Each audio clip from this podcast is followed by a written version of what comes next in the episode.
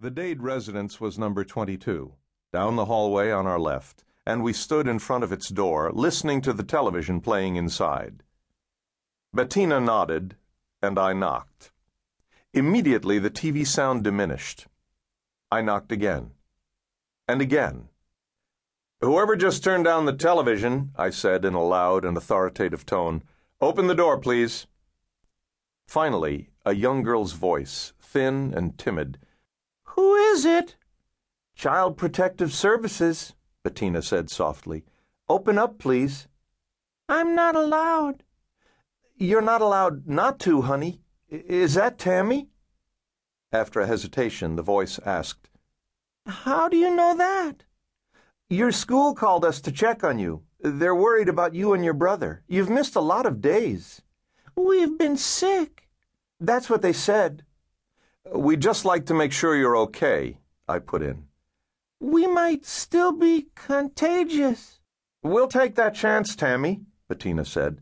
We're not allowed to go away until we see you. If you don't let us in, I added, we may have to come back with the police. You don't want that, do you? You don't need to call the police, Tammy said. We haven't done anything wrong. Effortlessly tag teaming with me, Bettina spoke. Nobody's saying you did, honey. Uh, we just want to make sure everything's okay in there. Is your brother with you? He's okay, except he's still sick. How about your mom? Is she there with you, or your dad? We don't have a dad. Uh, okay, your mom then. She's sleeping. She doesn't feel good either. She's got the flu, too. Uh, Tammy, keeping a rising sense of concern out of my voice, we need to come in right now. Please open the door. A couple of seconds more, and we heard the lock turn. And there she was. Remarkably composed and reasonably well dressed, I thought immediately, for a girl who was clearly starving to death. Bettina went down on one knee. I heard her asking, Tammy, honey, have you had anything to eat lately? While I opened the door and passed behind them, half hearing the young girl's response, some bread? In the living room, in front of the television set, an emaciated young boy sat under a pile of blankets, staring with hollow and empty eyes at the silent screen. Hey, buddy, I said gently. Are you Mickey? The boy glanced over at me and nodded. How are you doing? Okay, he said in a tinsel voice, except I'm a little hungry. Well, we'll get you some food right away then. How's that sound? Good, if you want. I do. I do want. Where's your mom, Mickey?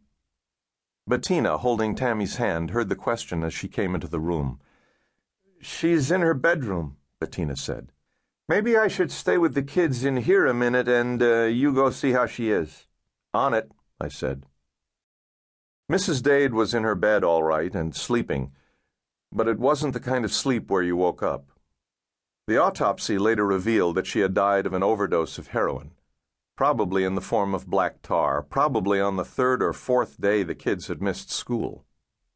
While we were waiting for the unnecessary ambulance, Tammy told us that her mother had lost her job at the Safeway a couple of weeks ago because of her drug problem, which was really a disease she couldn't help. She had told Tammy and Mickey that she knew she shouldn't be using drugs, that they were bad, and she was trying to stop. But it was really, really hard. The main thing, though, was that they must never, ever tell anybody, because if the police ever found out, they'd come and either take Mom away or take them away from her.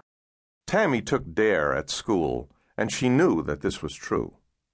Everybody agreed you shouldn't live with people who use drugs which was why Tammy hadn't told anybody.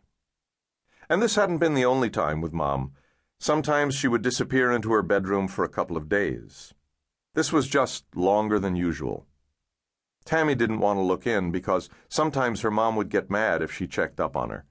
She didn't want her children to see her doing drugs. She was ashamed of it.